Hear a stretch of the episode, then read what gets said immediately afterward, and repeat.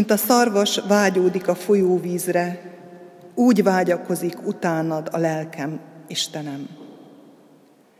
A kegyelem és a békesség jöjjön az Atya, a Fiú és a Szentlélek Istentől.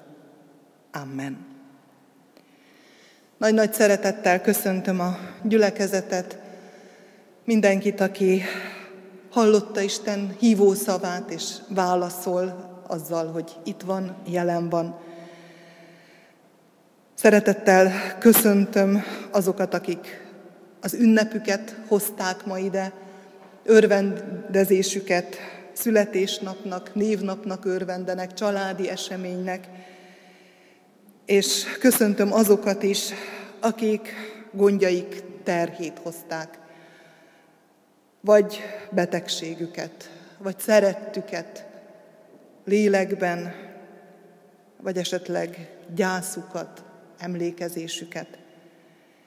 Kérjük Isten lelkét, hogy a szomorkodókat vidámítsa, az örvendezőkkel pedig együtt örvendezzen. Énekszóval magasztaljuk Istent, a 201. énekünk első és második versét énekeljük. thank you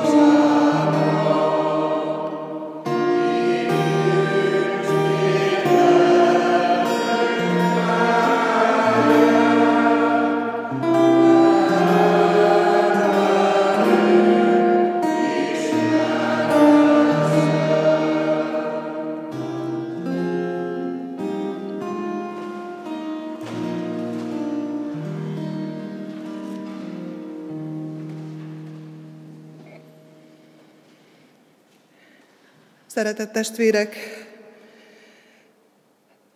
hallgassuk meg a hirdetéseket.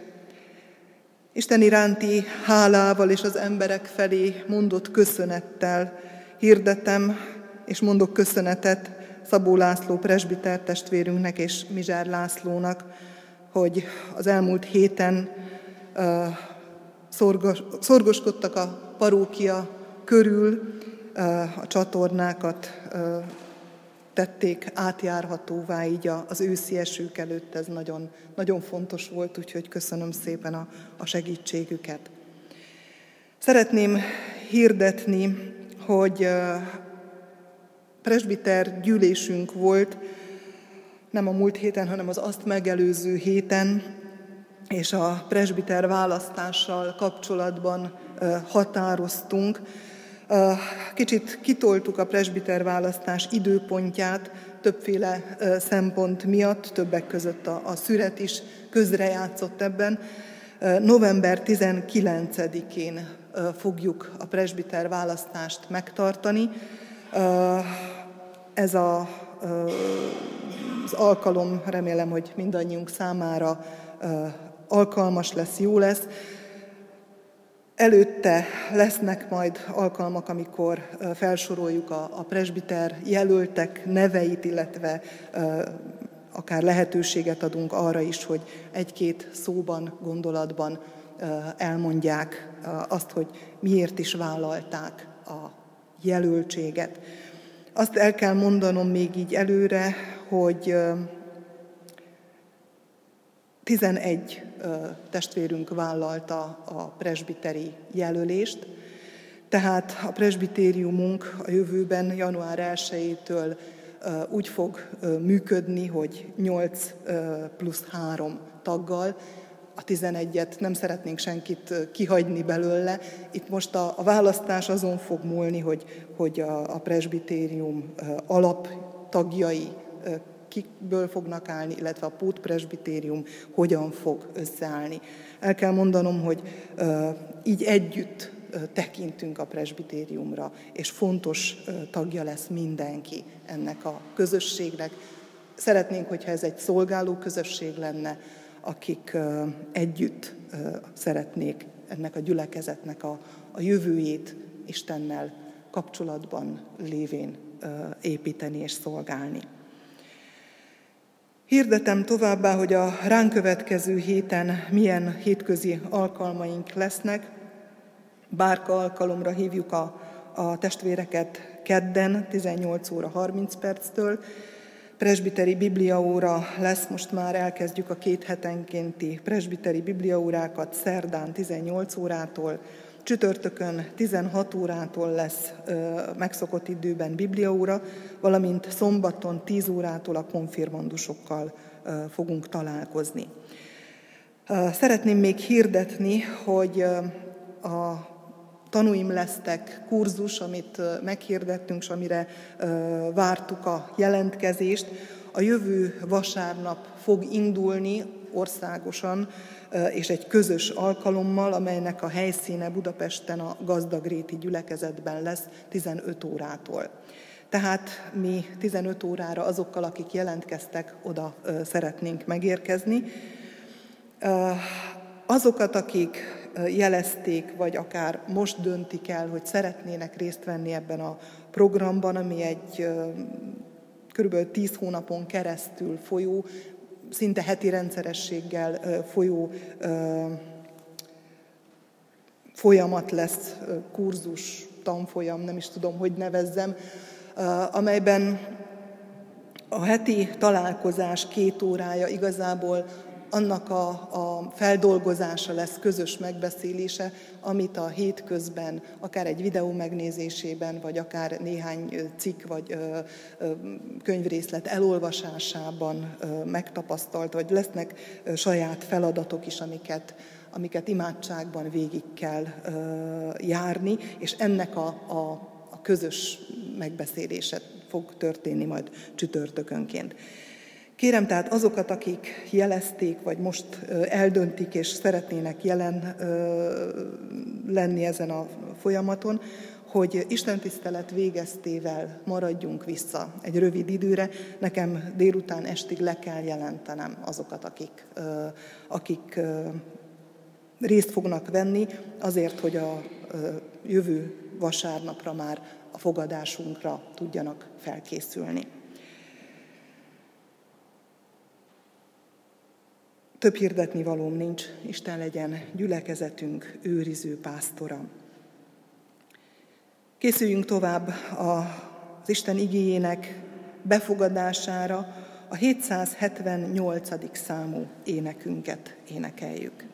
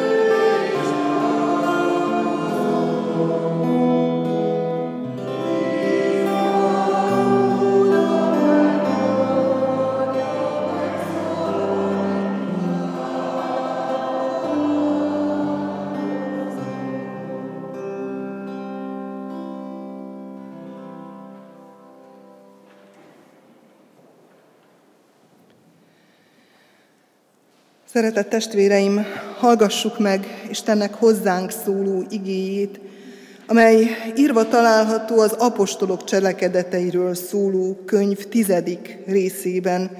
Egy hosszabb részt fogok felolvasni, az első 35 verset, alázatos lélekkel helyünkön maradva figyeljük. Élt Cézáreában egy Cornélius nevű férfi, az úgynevezett itáliai csapat századosa.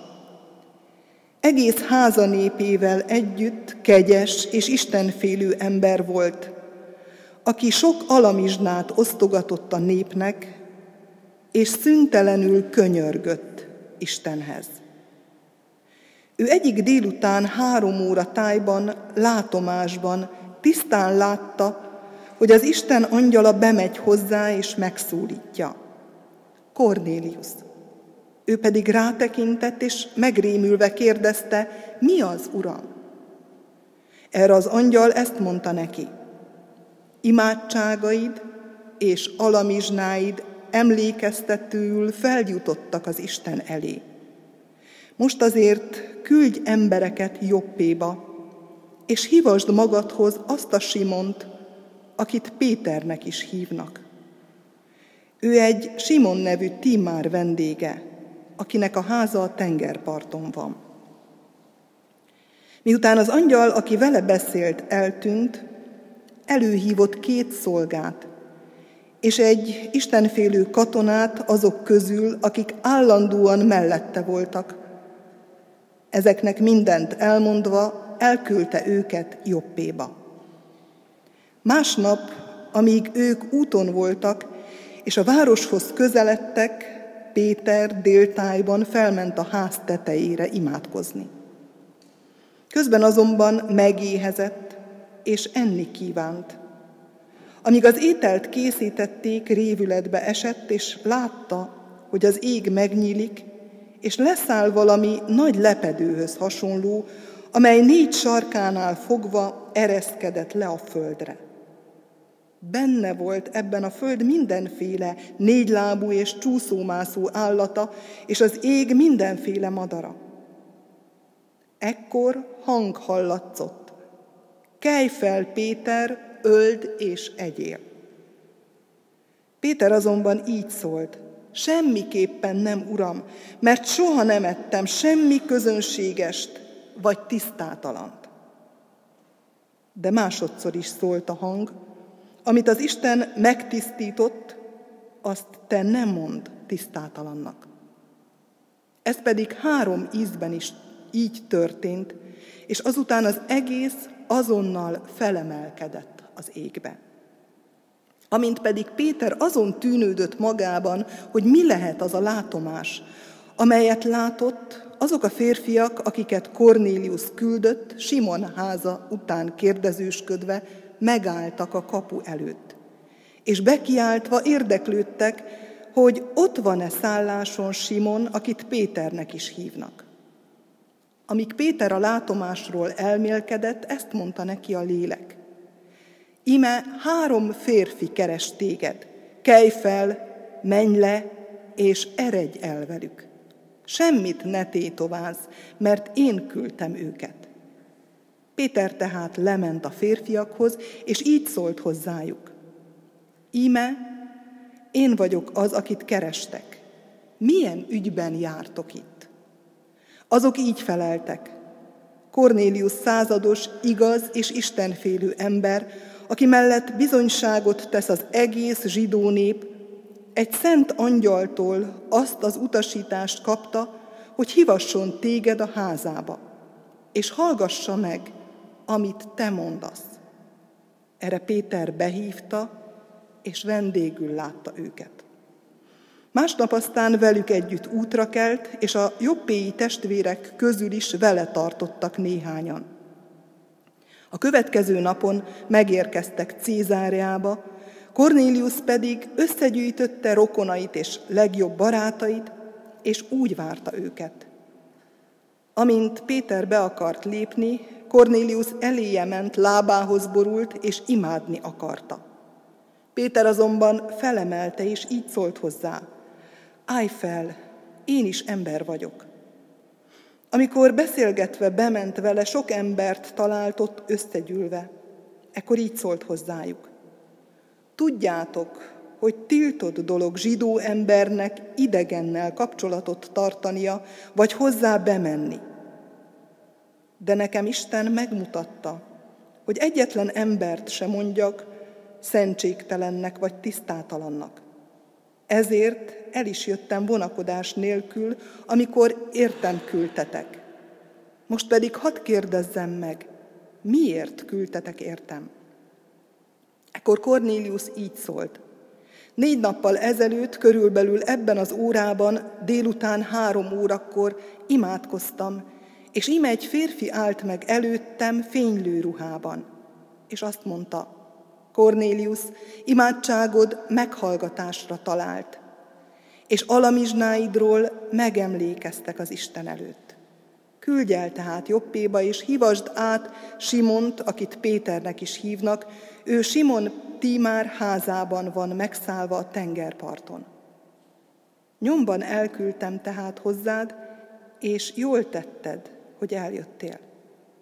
Most tehát mind itt vagyunk, az Isten színe előtt, hogy meghallgassuk mindazt, amit rád bízott az Úr. Erre Péter beszélni kezdett, és ezt mondta, most kezdem igazán megérteni, hogy nem személyválogató az Isten, hanem minden nép között kedves előtte, aki féli őt, és igazságot cselekszik. Istennek beszéde vegyen lakozást bennünk, lelkünk mélyén, és teremjünk jó gyümölcsöket, ezért imádkozzunk.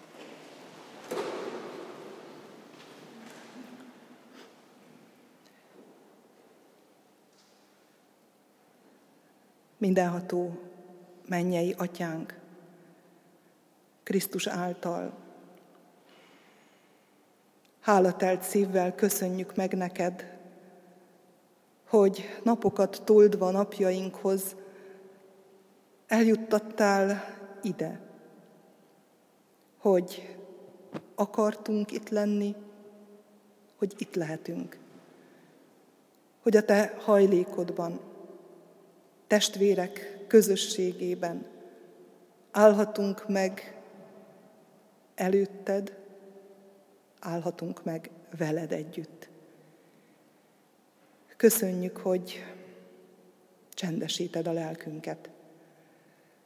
És kérünk is, hogyha még marad bennünk zaj, zakatolás, a hétköznapok, a hétköznapi gondok miatt, a sok munka miatt, a sok feladat miatt, akkor azokat most segíts elcsendesíteni. Engedd, hogy egyre inkább rád tudjunk figyelni a te beszédedre, hiszen abban élet van, abban csend van, abban békesség van, rend van.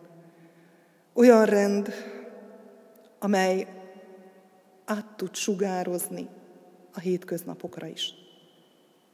Tőled várjuk, ami problémáinknak, fájdalmainknak, a megoldását, az azokban való tájékozódást, vagy azoknak az elhordozását.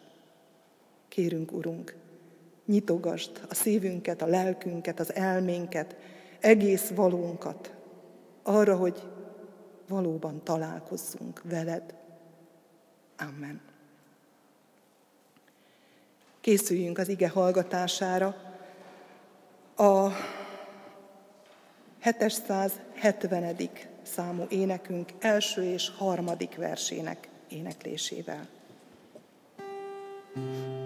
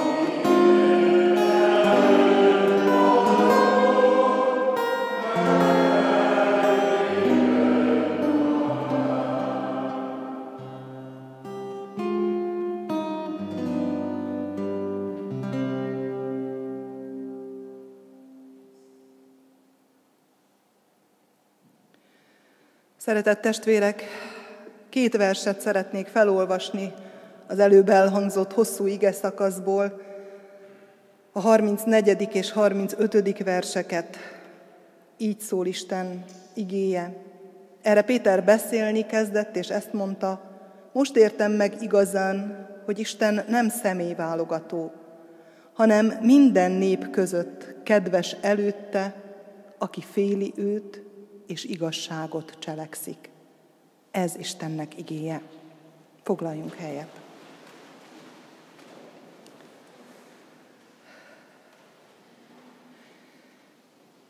Kedves testvérek, rögtön hozzáolvasnám az előbb olvasotthoz a 34. verset is, és ebből szeretnék kiindulni. Most tehát mind itt vagyunk Isten színe előtt, hogy meghallgassuk mindazt, amit rád bízott az Isten. Akár mi is mondhatnánk, vagy ti is mondhatnátok nekem, hogy mind itt vagyunk Isten színe előtt, hogy meghallgassuk mindazt, amit rád bízott az Úr. Közösségben vagyunk, közösségi alkalom az Isten tiszteletére, felajánlott, rendelt alkalom.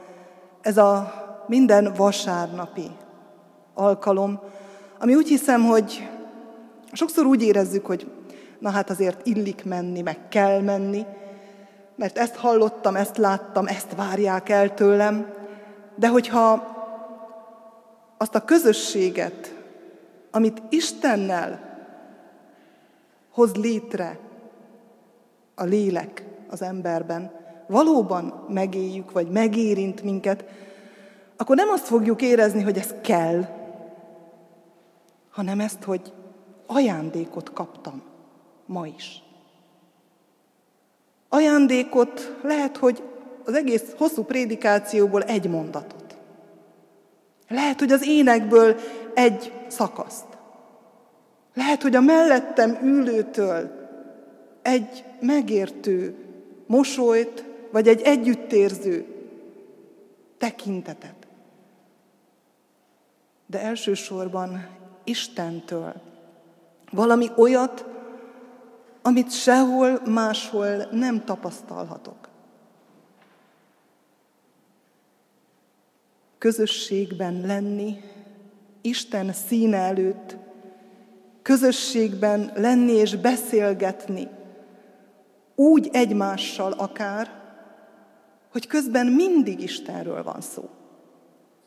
És ha megfigyeljük ezt a hosszú ige szakaszt, ami aztán majd folytatódik, sőt, talán a, a legfontosabb és leglényegesebb dolgok még csak ezután következnek, ezt fogjuk olvasni holnaptól is az útmutatónkban, a Biblia olvasó kalauzban,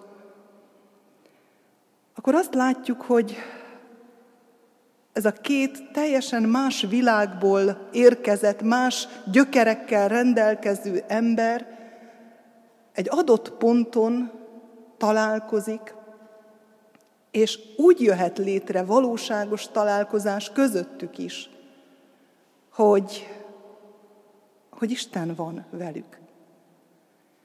Hogy Istenről gondolkodnak, hogy Isten vezeti őket, és hogy az egész beszélgetésük középpontjában nem önmaguk van, nem az én, az én bajom, vagy a te bajod, hanem az Istenhez kapcsolódás. Cornéliusról azt olvassuk, hogy római, hogy százados, hogy katonaember, de közben az is elhangzik, hogy Isten félő, hogy alamizsnát ad, szüntelenül könyörög, és jótékonykodik is.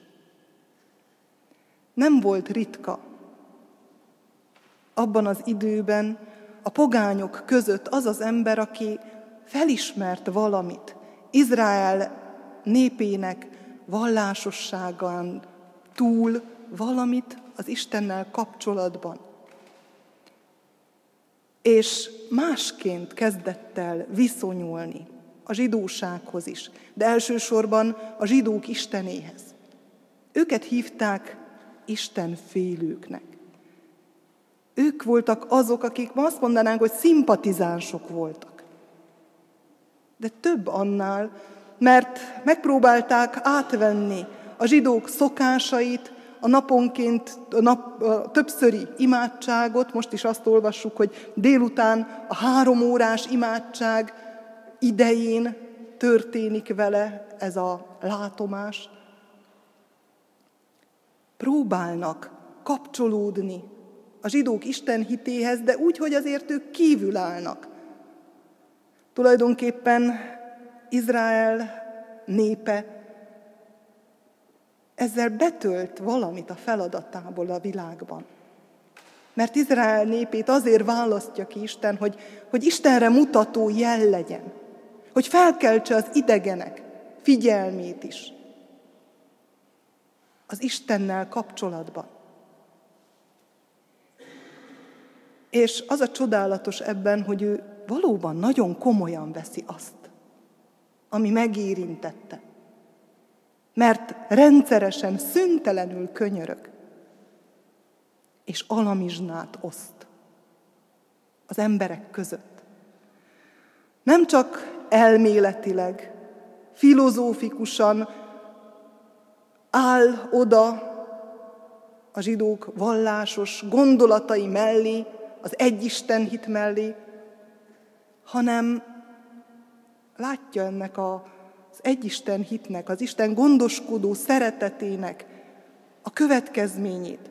Hogyha Isten így gondoskodott erről a népről, akkor rájuk bízott szegényeket, embertársakat. És ő is beáll ebbe a sorba. És azt mondanánk ma, hogy a hitének cselekedetei is vannak. Nem csak szóval, hanem cselekedettel is törődik azokkal, akik körülötte vannak. És nem csak ő, hanem egész háza népe. Hatással van ő az egész háza népére, hatással van a barátaira. Azt olvastam, hogy amikor Pétert várja, akkor odahívja a barátait. Mert szeretné, ha ők is hallanák. Mindazt, amit rábízott, Péterre bízott az Isten. Mindazt, ami bizonyára nagyon fontos, ha látomást látott, ha Istennek egy angyala megszólította. Kornéliusszal, a római századossal szemben pedig ott van Péter, a zsidó ember, a tanítvány, Krisztus apostola, aki tanít, aki gyógyít. Az előző részben azt láttuk, hogy halottat támaszt föl. Hatalom adatot neki, hogy mindazt, amit Krisztustól kapott, továbbadja. Figyelnek mind a ketten valamilyen szinten Istenre, Isten akaratára. És ebben a figyelemben kezd formálódni egy új látás is. És ebben a figyelemben összekapcsolódnak olyan emberek, akiknek semmi közük egymáshoz. Akikről azt mondhatnánk, hogy ég és föld a különbség, tűz és víz, zsidó és pogány, héber és római. És történik ebben a találkozásban, ebben a közösségben, ami majd létrejön közöttük, amiben együtt vannak, ahol Krisztus a fókusz, a középpont, ami nem róluk szól, hanem az Isten tiszteletéről, dicsőítéséről, történik valami. Mind a ketten változnak. Változik a pogány, istenfélő, és változik a tanítvány, az apostol, akiről azt gondolnánk, hogy hát ő most már megérkezett. Hát halottat tud feltámasztani. Akkor biztos, hogy ő már nincs hova fejlődjön. És van. Mert nagyon fontos tudnunk azt, hogy az Isten útján a megérkezés az akkor történik majd a teljes megérkezés, amikor Krisztus visszajön ítélni élőket és holtakat. Addig mi folyamatosan épülünk általa. Addig folyamatosan szeretné, ha életünk minden másodpercében, minden helyzetében, minden történésében megmérnénk, hogy most, itt, éppen most mi az, ami Isten szerinti. Nem egy törvénytárat akar bemagoltatni velünk, amit majd egy-egy élethelyzetben lapozhatunk, keressük, hogy melyik bekezdés, melyik paragrafus az, ami ide vonatkozik. Hanem azt szeretné, ha átjárna minket az ő szeretete, az ő jelenléte, és hogy ezzel a, az ő lelkével, annak indítatásával tudnánk értelmezni, reagálni ebben a mi hétköznapi világunkban. Vasárnap és hétköznap.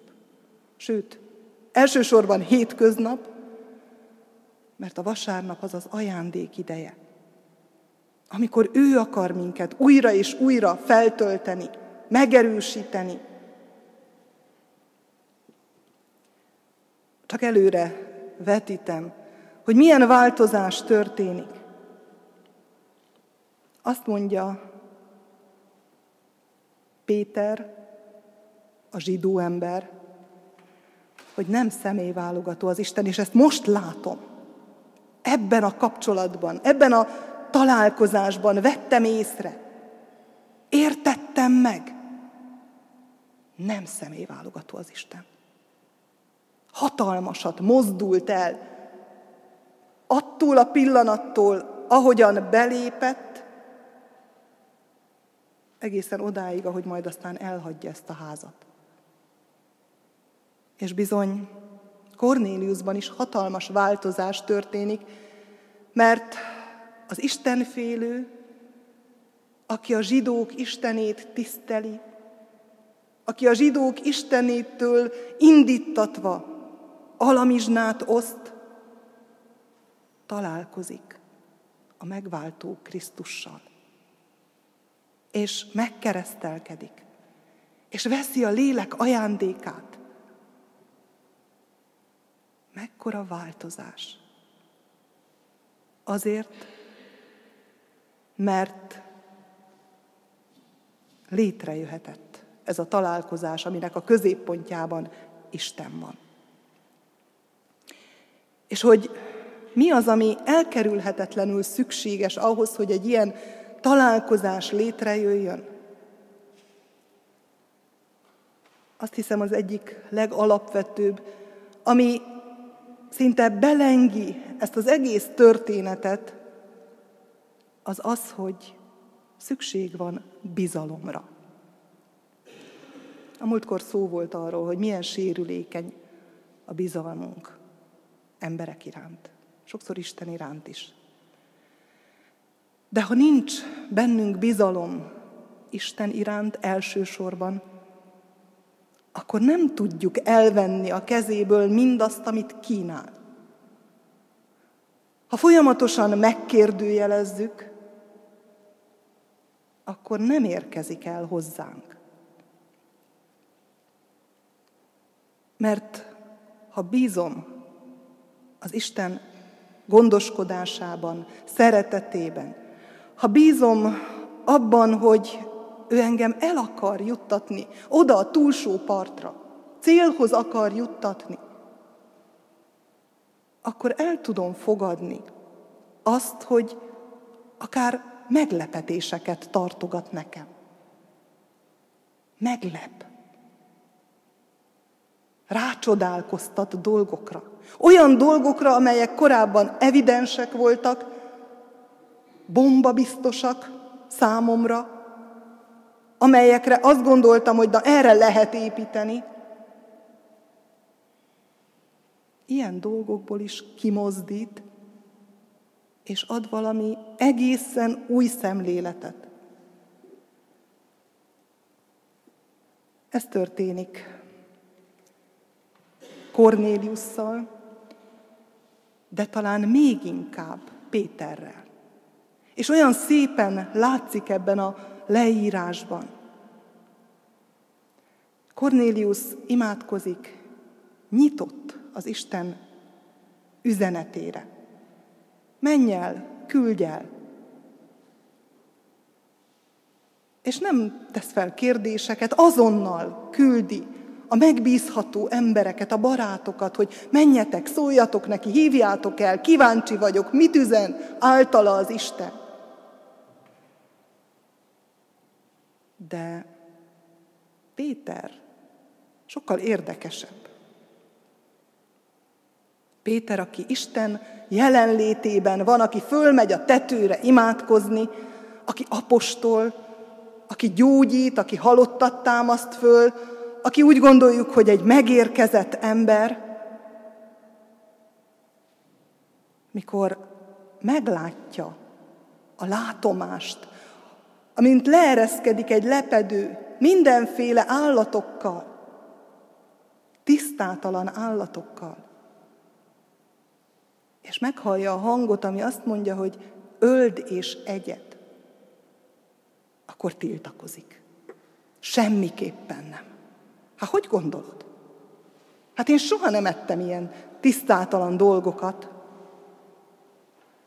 Pedig nyilvánvaló lehetne, hogy az Úr szava, látomása. És azt olvassuk, hogy háromszor történik ez meg. Mert ott vannak a megszokások, a gyakorlat, az, hogy hogyan is kell az Istent imádni, hogy mi a fontos, hogy hányszor, hogy milyen formában, hogy mettől meddig, és lehetne csomó tényt megállapítani. És talán ebben magunkra is ismerhetünk, a magunk vallásosságára, amely bele simul egy rendbe, és félreértés ne essék, nem a rendel van baj, hanem azzal a fajta rendel, amelyből kiveszett a lélek.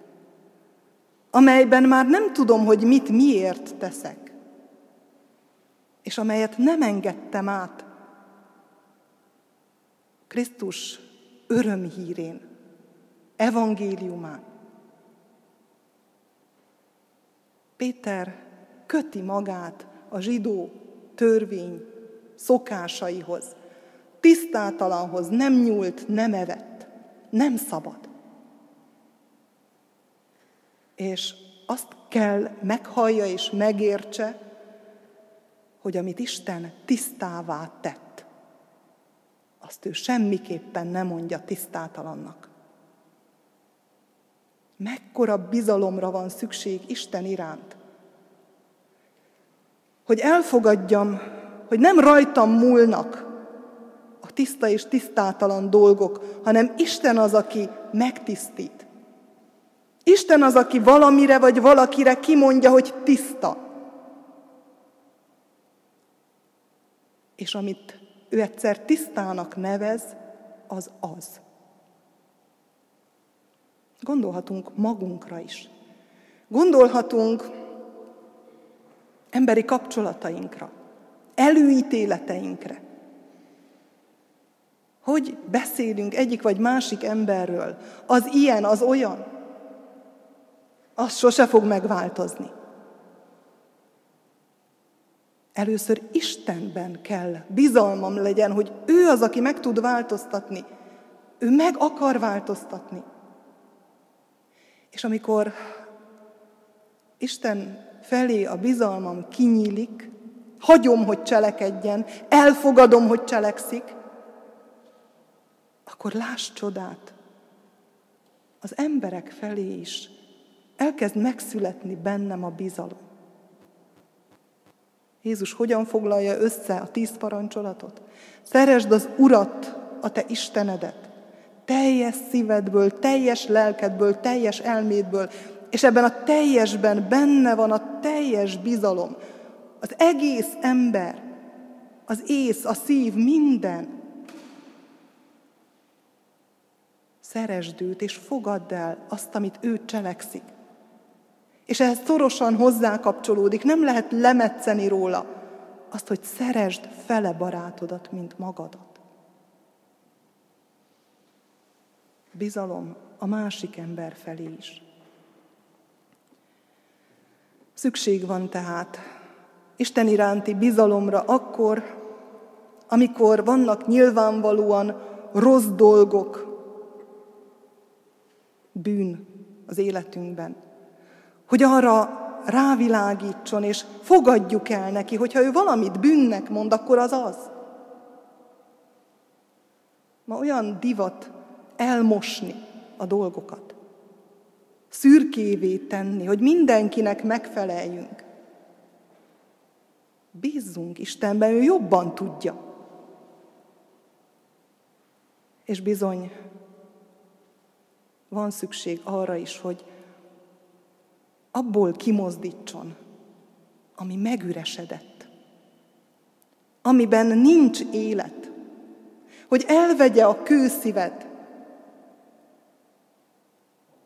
hogy megújítsa akár a vallásosságunkat, hogy élet legyen benne, hogy Isten lelke mozgassa a mi lelkünket, és ne mi próbáljuk kitalálni az Isten akaratát, megideologizálni, hanem engedjük, hogy ő mondja meg, hogy vedd és egyed. Hogy amit én tisztának mondok, te nem mond tisztátalannak.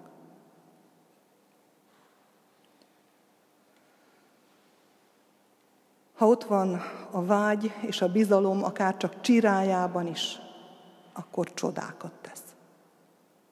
És ilyen csodát látunk ebben a találkozásban, ebben az egész történetben. Mert nem túlzás azt mondani, hogy Isten mennyet és földet megremegtet, megmozgat mindent annak érdekében, hogy ezek az emberek új perspektívából lássák őt és önmagukat. Mert Istennek az a szándéka, hogy minden egyes ember, minden egyes elveszett, akár csak a gondolatok szintjén elveszett, akár a cselekedetek szintjén elveszett ember megálljon, bizalmat szavazzon neki, és elinduljon felé, és békessége legyen. Olyan csodálatos felismerések vannak ebben a történetben. Péternél már említettem, amit én megtisztítottam, azt te ne mond tisztátalannak. Aztán ott van a másik. Nem személyválogató az Isten. Nem csak Izrael, hanem minden ember számára adja az ő örömét. Aztán, ha majd tovább olvassuk a hét folyamán, akkor fogunk olyannal találkozni, hogy vajon megtagadhatja-e a vizet valaki, hogy megkeresztelkedjen.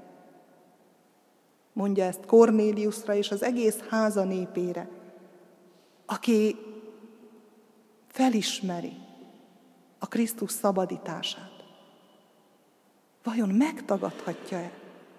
És rájön, hogy nem. Ki vagyok én, hogy megtagadja? És megtapasztalja, megérti, hogy eszköz Isten kezében. Hogy folyamatosan készen létben legyen. És ennek a készenlétnek az egyik legalapvetőbb része nyitottnak lenni és bízni Istenben. Oda megyek, ahova vezet. Azt mondom, amit rám bízott az Isten, nem azt, amit én kitaláltam. Ehhez viszont nagyon fontos, hogy szüntelenül meglegyen ez a bizalmi kapcsolat, ez a rácsodálkozó kapcsolat, ez az Istenre ámulattal tekintő kapcsolat. Cornélius pedig az ő bizalma hihetetlen ajándékokat nyer. A Péterrel való különleges találkozásban, az egymás felé terelődésben hallja meg, hogy több van, mint a zsidók Istene. Megismeri Krisztust, Istennek emberré lett gyermekét. Megismeri azt, hogy Isten úgy szereti ezt a világot, hogy egyszülött fiát adja. Megismeri az áldozat kész szívét az Istennek. Megismeri azt, hogy a Jézussal való találkozás átrendezi az eddig ismert világát, az eddig ismert viszonyrendszerét. És nem utolsó sorban, ezt is majd olvassuk a későbbiekben, leszáll rá, és a körülötte lévőkre a Szentlélek, és elkezdi vezetni, elkezdi megajándékozni. Új közösségre hívja Istennel és azokkal, akik ott vannak a házban. És visszautolok az elejére.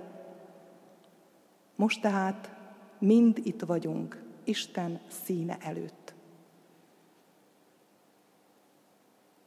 Ebben az állapotban, ebben a helyzetben, amikor Isten színe előtt vagyunk, amikor ráfigyelünk, amikor ő van a középpontban. Rajta keresztül Isten lelke nyitogat minket. Isten uralma bontakozik ki. Ott, ahol nyitottak vagyunk az ő jelenlétére. És abban a pillanatban valami csodálatos átformálódás történik. Mintha azon a helyen, abban az időben egyszer csak megjelenne Isten országa. Isten uralma. Lehet, hogy egy, egy ember szíve, lehet, hogy egy közösség, egy család, lehet, hogy egy gyülekezet, ahol minden lélek az Isten uralma alatt érzi magát és éli magát. És amikor ez létrejön, akkor jellé lesznek azok, akik az Isten uralma alatt vannak. Jelévé annak, hogy Isten kézben tartja az övéit. Hogy Isten bátorítja az övéit, hogy Isten gondoskodik az övéiről. Valósággá válik az ő uralkodása. Péterben ledőlnek az előítéletek, tovább lép, nem csak a zsidó hagyományok, hanem az Isten gyermekévé létben lép tovább. Cornélius megismeri Krisztust, a lélek ajándékát. Hatalmas gazdagodás ez. És ebből a találkozásból mindenki úgy megy tovább, hogy mássá lett. És nagyon hangsúlyos az, hogy amikor itt vagyunk Isten színe előtt, hogyan érkezünk, és hogyan megyünk el. Történik-e valami? Egy parányi elmozdulás bennünk az Isten uralma alatti élet felé. Kérjük Isten lelkét, hogy történjen. Nézzünk szembe magunkkal, hogy ne álljunk ennek ellent. Nem könnyű. Senki sem mondta, hogy könnyű. De az, ami embernek lehetetlen, az Istennek lehetséges. Szeretnék végezetül egy példát hozni. Az elmúlt héten többször is elém került egy rengeteg kép a ruandai népírtásról, ahol 1994-ben 800 ezer és 1 millió ember közötti ember tömeg, mondjuk így, emberekről nem lehet így beszélni, halt meg egymás keze által.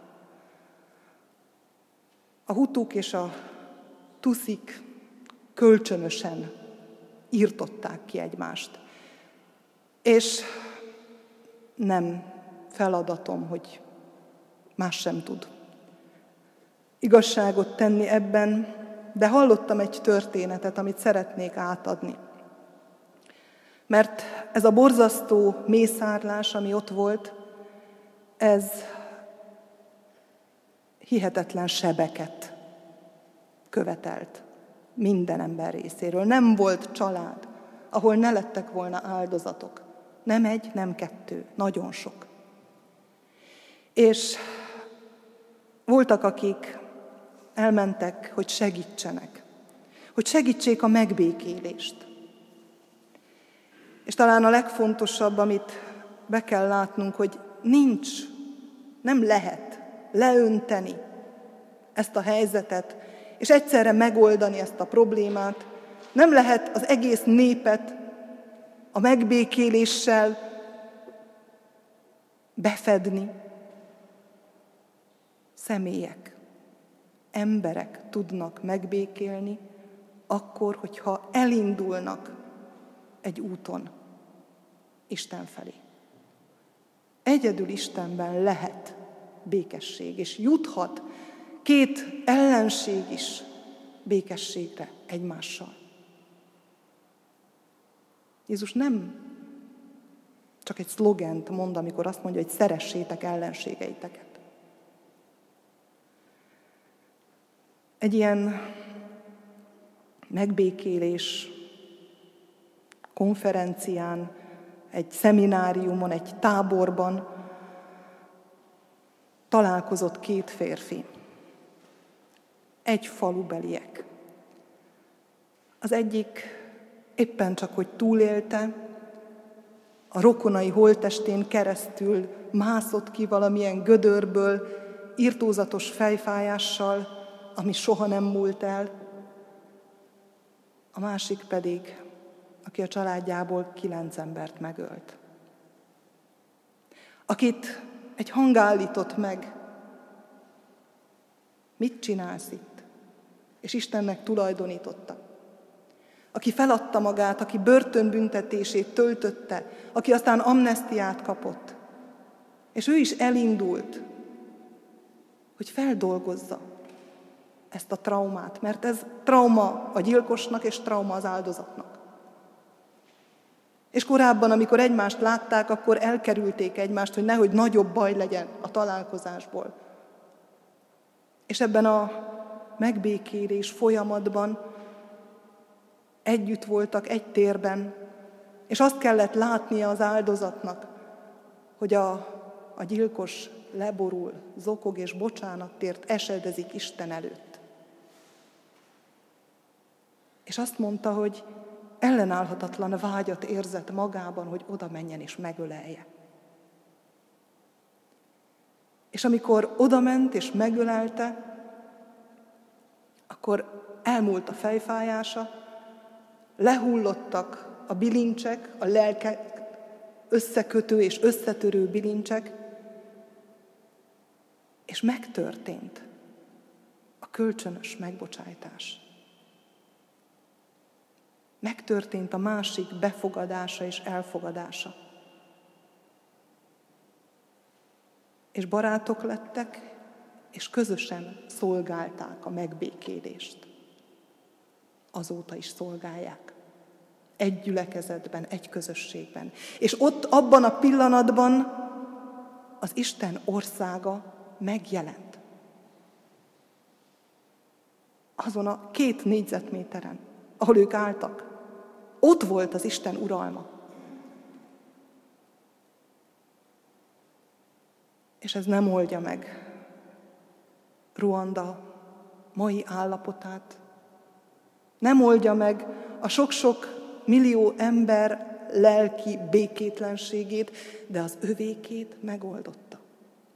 Mert hajlandóak voltak mind a ketten elmozdulni, mind a ketten bízni Istenben. És kinyílott a bizalom egymás iránt is. Isten nem azt várja tőlünk, hogy megváltsuk a világot. Megváltotta. Azt várja tőlünk, hogy ott, ahol vagyunk, azon a parányi területen, ott éljünk az Isten uralma alatt, és a többit ő elvégzi. Engedjük neki, hogy végezze az ő gyógyító munkáját ebben a világban. Amen.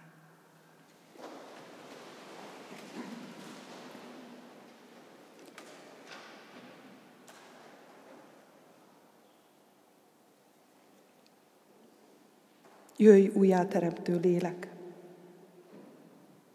és formálj minket. Jöjj szabadságot adó Krisztusunk, és szabadíts meg minket megkötözöttségeinktől. Jöjj, atyánk, és töröld le a mi könnyeinket. Nyisd meg a szívünket feléd és egymás iránt. Hogy gyógyuljunk, hogy növekedjünk, hogy gyógyítsunk. Amen. Mi atyánk, aki a mennyekben vagy, szenteltessék meg a te neved. Jöjjön el a te országod, legyen meg a te akaratod, amint a mennyben, úgy a földön is. Minden napi kenyerünket add meg nekünk ma, és bocsásd meg védkeinket, miképpen mi is megbocsátunk az ellenünk védkezőknek. És ne vigy minket kísértésbe, de szabadíts meg a gonosztól, mert tiéd az ország, a hatalom és a dicsőség, mind örökké. Amen. Istennek népe, az Úr áldjon és őrizzen meg titeket. Világosítsa meg az Úr az ő orcáját rajtatok, és könyörüljön rajtatok. Fordítsa az Úr az ő orcáját tireátok, és adjon néktek békességet. Amen. Foglaljunk helyet, testvéreim, és a 208. énekünket énekeljük záró énekként.